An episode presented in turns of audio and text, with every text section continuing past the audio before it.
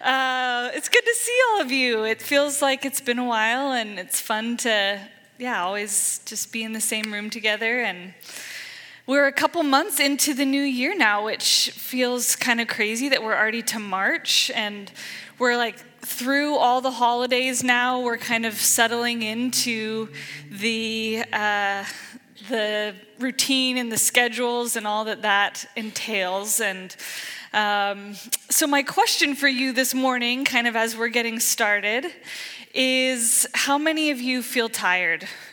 Has lots of hands. Yes, I raised my hand too. Yeah. Uh, how many of you have felt overworked this week or stressed or overwhelmed? Hands again, yeah. Some of your hands go up really quick. yes, that's me. Um, so I would say whenever I ask the question to somebody, How are you doing? If they're answering honestly, if I feel like I am getting the sense like they're not just kind of giving me the, you know, How are you doing? Oh, I'm good, keep walking. If they're actually giving me a true, honest answer to, How are you doing? The most common response that I get is, I'm tired, or I'm busy, or I'm stressed. I would say those are the those are the go to responses. It seems like that is how all of us are feeling across the board. And I, to be honest, I, I understand that. I, I really do. I think this past fall, if somebody were to ask me, How are you doing? If I were to answer honestly, I would have probably broken down into tears, which isn't the best thing to do with a person who's begging your groceries. Word to the wise there. Um, but I was working full time, I was going to school full time, I was in my first trimester of pregnancy, and I was just so tired and so stressed and so overwhelmed. And I don't think that it was just that I had a busy schedule that was making me feel that way. I think that a big part of, of what I was feeling was all I could see was the doing that needed to get done. It was, it was taking everything out of me, just the, the doing, the, the to do list was all I could see. And because of that, because I see this, this common theme among us, is that we're tired and we're stressed and we're overwhelmed. Because, because I see that kind of all of us are, are feeling that way. We've been talking about bridges, that's been our theme for the gathering this year. And so today I want to talk about bridging the gap between doing and being. How do we move from a place of of doing, that's where that's all we can see, to a place where we can allow ourselves to be and to rest. I think that we are a doing culture we love and we seek to accomplish things because it gives us this instant gratification. We feel good, we've accomplished something, and that's seen in obvious things like our to do list. We've got our grocery shopping, our meal planning, our, our laundry, whatever it is. And and we, we, we, like to have these tangible things that we can hold on to and we can say, This is what I have accomplished. But I think it's also seen it's seen in these things like our to-do list, but it's also seen in things like our relationships. We, we see this doing in our roles as a friend or as an employee or as a mom, as a wife. And even as followers of Jesus, we, we see these relationships and we turn them into a list of things that need to get done.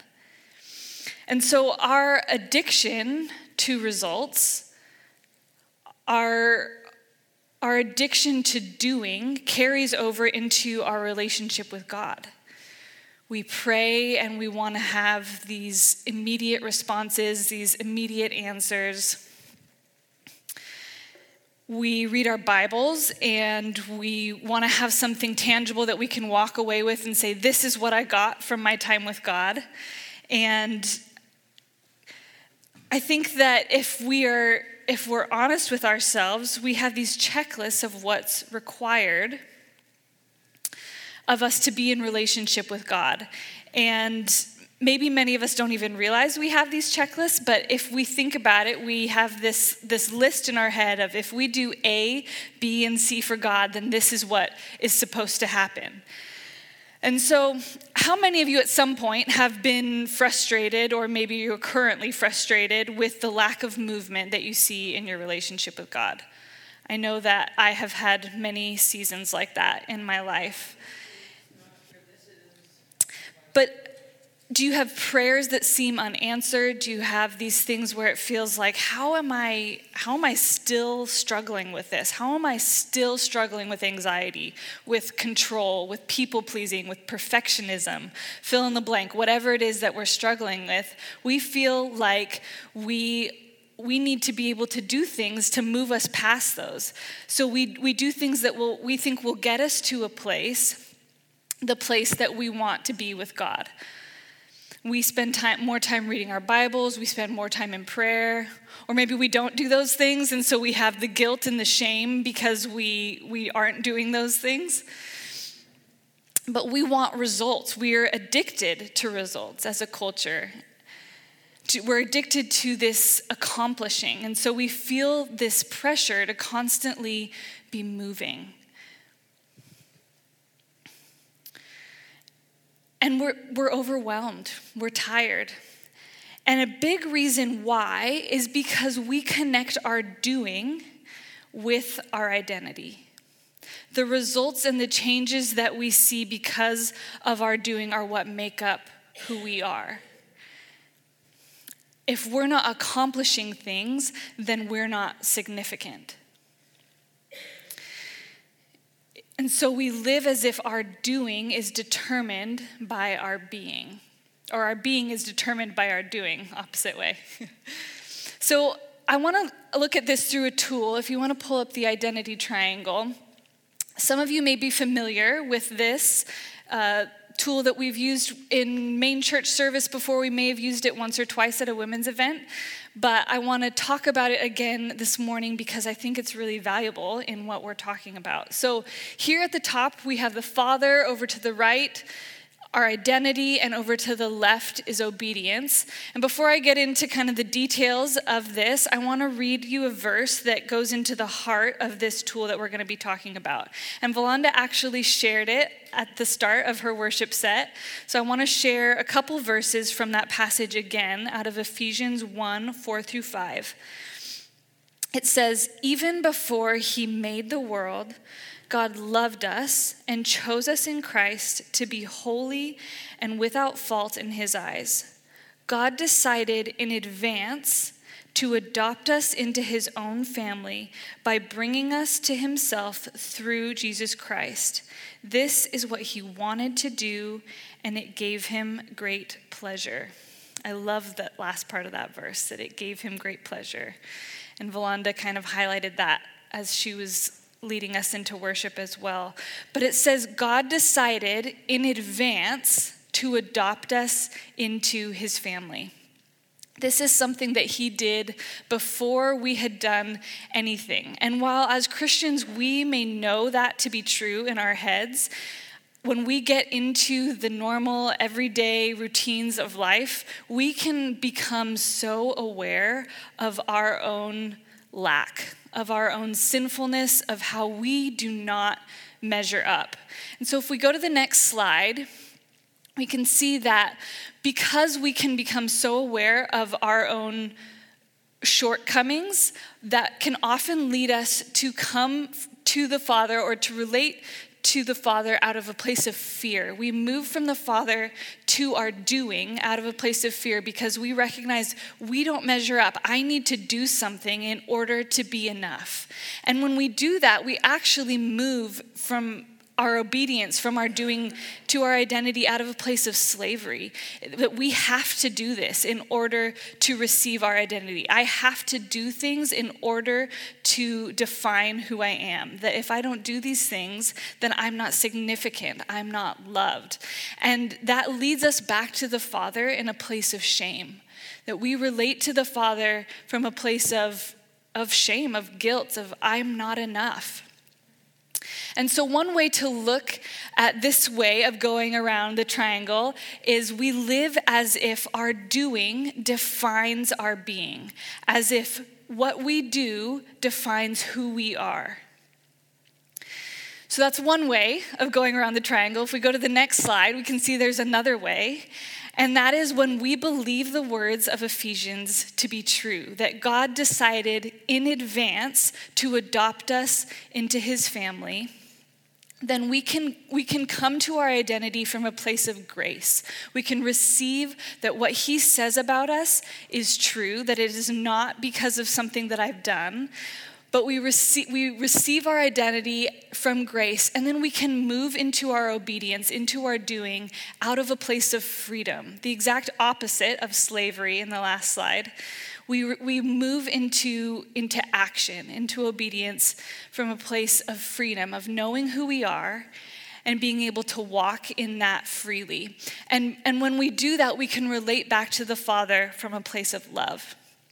So, the, the way of looking at this way of going around the triangle is that our being defines our doing, that it is out of who we are that we can move freely into what we do. So, versus the other way, where our doing defines who we are, here, who we are defines what we do. And we move into our doing out of a place of security. So I know that, that some of you may, have, may be familiar with this, this tool. You may have seen it before. And my guess is that for a lot of us, this isn't even a new concept, even if this tool is new or this visual is new. This is not a new concept. You're aware of this, that we, are, we receive our identity from God as a gift. But I think that for a lot of us, this the the unhealthy way of going around the triangle becomes this pattern, this cycle that we can so easily fall back into. It's so easy for us to become aware of our own brokenness, of our shortcomings, and to, to start moving from fear into our doing and to, and to live as slaves rather than to live freely. So I want to look at what this looks like in the life of Jesus. In Matthew chapter 3, we see Jesus entering into his call to ministry. And up until this point, he has lived a pretty normal life. He hasn't necessarily accomplished anything uh, that we know of. He hasn't healed anyone. No water has been turned into wine. Nobody's been raised from the dead at this point. But in Matthew chapter 3, verses 16 and 17, it says, When Jesus was baptized, he went up immediately from the water. The heavens suddenly opened for him, and he saw the Spirit of God descending like a dove and coming down on him. And a voice from heaven said, This is my beloved Son, with whom I am well pleased. So at this point, what has Jesus done for the Father? What has he accomplished? He got baptized, that's right. But in our standards, Jesus hadn't really done anything noteworthy. He, up until this point, he had lived a normal life, he had a normal job, and his ministry hasn't begun yet, but God is speaking his worth and his value over Jesus' identity.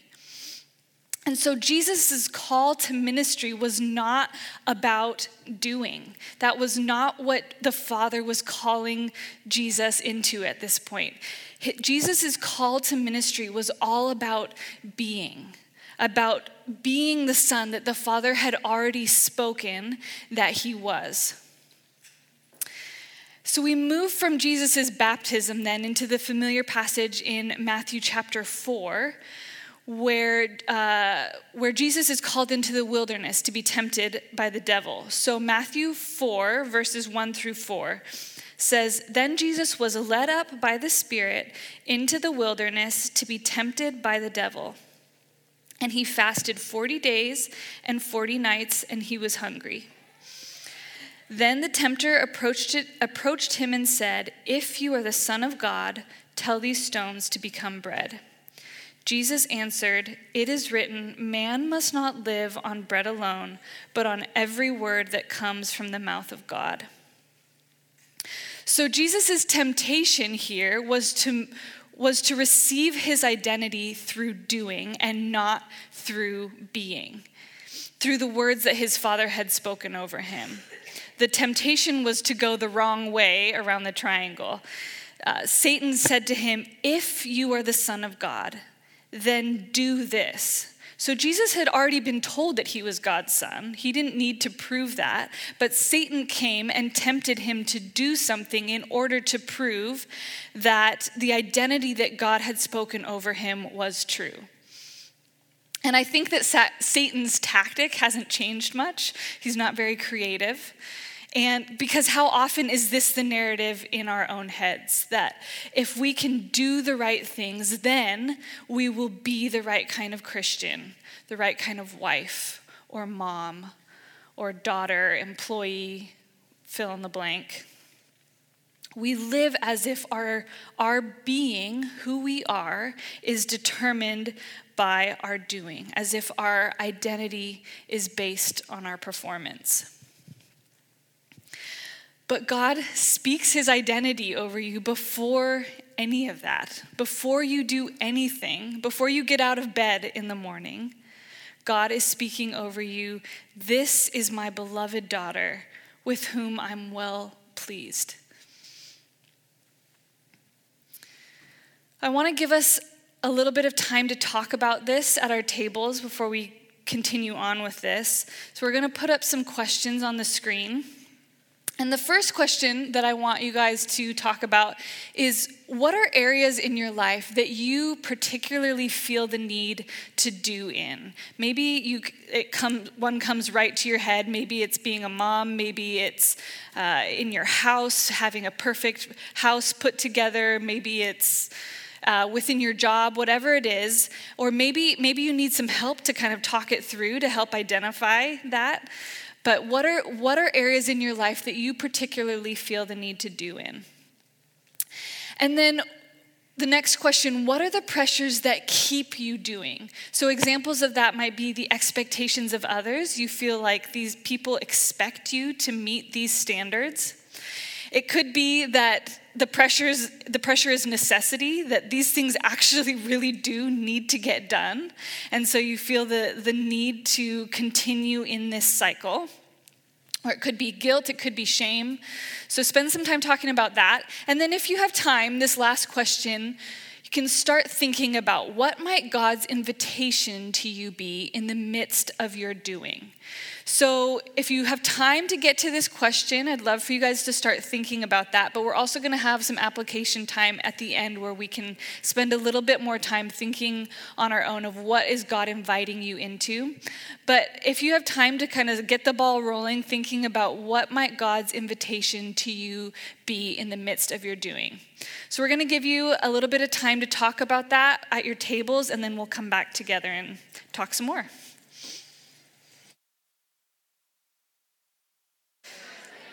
All right, thank you guys for engaging in that conversation. I don't it's hard to want to cut you guys off, but we're going to keep keep going here. And I would encourage you guys if if you still have things that you're wanting to talk to about this, wanting to process, find people that you can continue thinking about these things with, talking about these things with, and maybe you, yeah, maybe you need somebody to kind of help you help you see areas in your life where this has become a pattern or a cycle for you. So don't let this be the end of that conversation. But thank you guys for for engaging in that. So as we continue on, we've talked about the fact that, that coming to God and being in relationship with Him is, is not about our doing. So, so, what is it about? It's our relationship with God is about being. We want it to be about results. We want it to be about our accomplishments, about growth and, and yes, those things are, are a part of a healthy relationship with God. Uh, change and, and growth in God is, is a part of what it means to be in relationship with Him. But that is not That is not the end goal. God is not after our efforts, He wants our surrender. And so, relationship with God has to start with being. That is the source of our identity, and, and out of our being, then our doing can come. God is the one who's the source of our transformation. And I think that so often we want to we want to be the source. We, we want to conjure up change and growth and productivity and righteousness in ourselves. And we need to, to let ourselves surrender to God, to allow Him to work within us in His time and in His way. And as I was praying about what this practically looks like in our lives, I felt like God gave me two words, and that was surrender and trust. And one of the reasons I think that we are so tempted to continually move back towards doing and to relate to God and to others through what we can accomplish or what we can provide for them is because it gives us this sense of control. It gives us, it helps us feel like we have some part in determining what God says about us or what other people think about us. And God is calling us to loosen our grip, to release some of that to surrender our need to prove and to accomplish, and to surrender to the identity that He has already spoken over you to allow ourselves to receive from Him, He's calling us to surrender. And to do that requires us to trust, to trust that, that what God says about us is actually true, that we really are adopted into his family as daughters, that that is what he says about us. Our identity is given to us as a gift from him and is not a result of our doing. And we, we also have to trust that, that God sees our life, that He knows that these things do need to be done, that the, your kids do need to be fed, and the laundry does need to be done, and the, the paycheck does need to come in. But what would it look like for us to trust God with those things? So, surrender and trust, to, to loosen our grip and to receive the truth of who we are from Him and the truth of His sovereignty. That He's in control and He sees us. So I want to I want to move into some time of application for us. Looking at the question, how can we be people who receive our identity from a place of being, from a place of being a daughter that God is pleased with and, and not from a place of doing, from a place of feeling like we have to do this in order to be accepted and loved and received. So, some of you may be aware that yesterday was Ash Wednesday. Some of you may have never heard what Ash Wednesday is, and that's okay. Ash Wednesday is the start of the season of Lent, which is the 40 days leading up to Easter. So, traditionally in the church, uh, the, the time of Lent, the, the 40 days leading up to Easter, has been spent uh, as a time of fasting, of giving things up, doing things that prepare our hearts for this incredible good news of Easter. And so often people will do things like they'll give up social media or they'll give up eating sugar or they'll, uh, they'll do things that help them recognize their own need. We do things that help us recognize our need for God, uh, our weakness, our need for Jesus' death and resurrection. And those things are good. Doing those things is good. I've done them myself. I will do them again. Uh, hear me when, I'm say, when I say that doing is not doing is not wrong. It is when our doing defines our being that we've missed God's heart. So, as we enter into this season of Lent, the 40 days leading up to Easter, our temptation is to want to return to our, our natural tendency to do. We hear about Lent and we think, oh, that's a great idea. What can I do that will that will help me prepare my heart for, for Easter? What can I do? What can I what can I accomplish that will that will get me there? But my question for you as we enter into this season of Lent is how could God call us to enter more deeply into our identity this Lent season? How can we allow ourselves to be before Him? Not what is God asking me to do in this season, but how is God asking me to be in this season? So, going back to surrender and trust, what is God inviting you to surrender or trust Him with during this Lent season that will draw you closer to a place of being rather than doing? So, for some of you, this might mean surrendering the need to do everything perfectly, to just allow yourself grace that you will not do things perfectly, and to allow yourself to rest in that, to release yourself from that. Maybe you need to find a word that you can continually come back to, or a verse that you can say uh, when you're feeling this temptation to, to perform or to perfect. Maybe for you this Lent season it means learning to say no to things.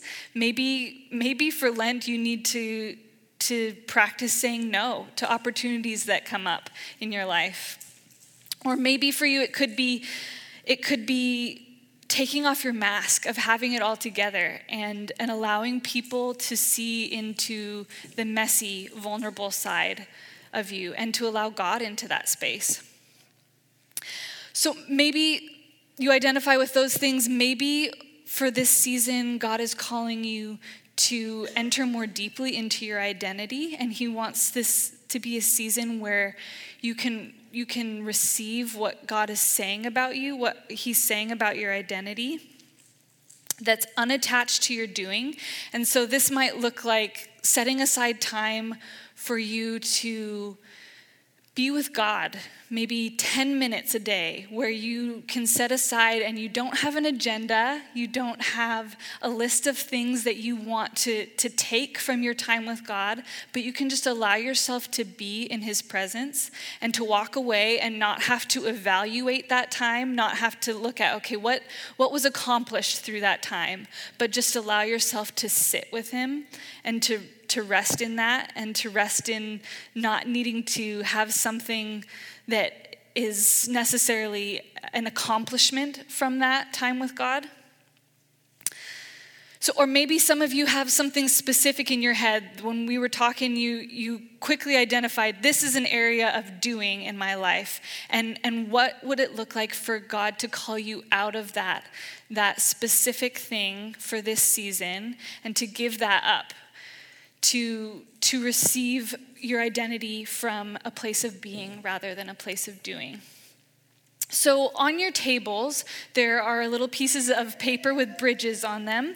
And we're going to give you a few minutes to spend some time with God, just thinking and asking Him what He is asking you to move from and what He is asking you to move to. So, I talked about how the theme is bridges, and we're talking about bridging the gap from doing to being. So, is there an area where God, God is asking you to, He's identifying an area that He's asking you to move from, and what is He inviting you to move to in this season? For me, it was simple as I was praying about it. Uh, it wasn't anything revolutionary, but I felt like for me, a place that I'm kind of holding on to, that I'm receiving identity and and um, and doing in an unhealthy way is is this need for control as I'm planning for the future as I'm going to have a baby here in a couple months and just the need to control that to have everything planned out to have everything ready to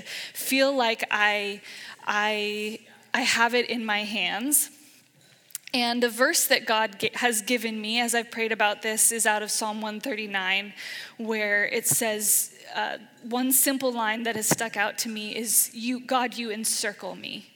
And that's really struck me as I've been thinking and praying about this that God is all around me, that I don't have to try to control everything, I don't have to try to do everything because my God surrounds me, He encircles me. And so for me this Lent season, that's just a, a verse that God is asking me to to meditate on, to come back to daily, to rest in that. So, as we give you some time to just think and pray about this, um, maybe it's a verse that God is giving you, maybe it's a word, maybe it's an, uh, a specific thing that He's calling you to, to spend time with Him in. We're going to give you a couple minutes to, to think and pray about that. And then, and that's probably really not enough time. I always feel like those those times of application when we're in a big group aren't ever enough for me to really feel like I can hear from God. So I would encourage you if you feel like this is something that you're not able to fully process in this time to to continue asking God what he might be saying to you, what he might be inviting you into in this season. So we're going to give you a little bit of time to do that and then we're going to end with some worship. So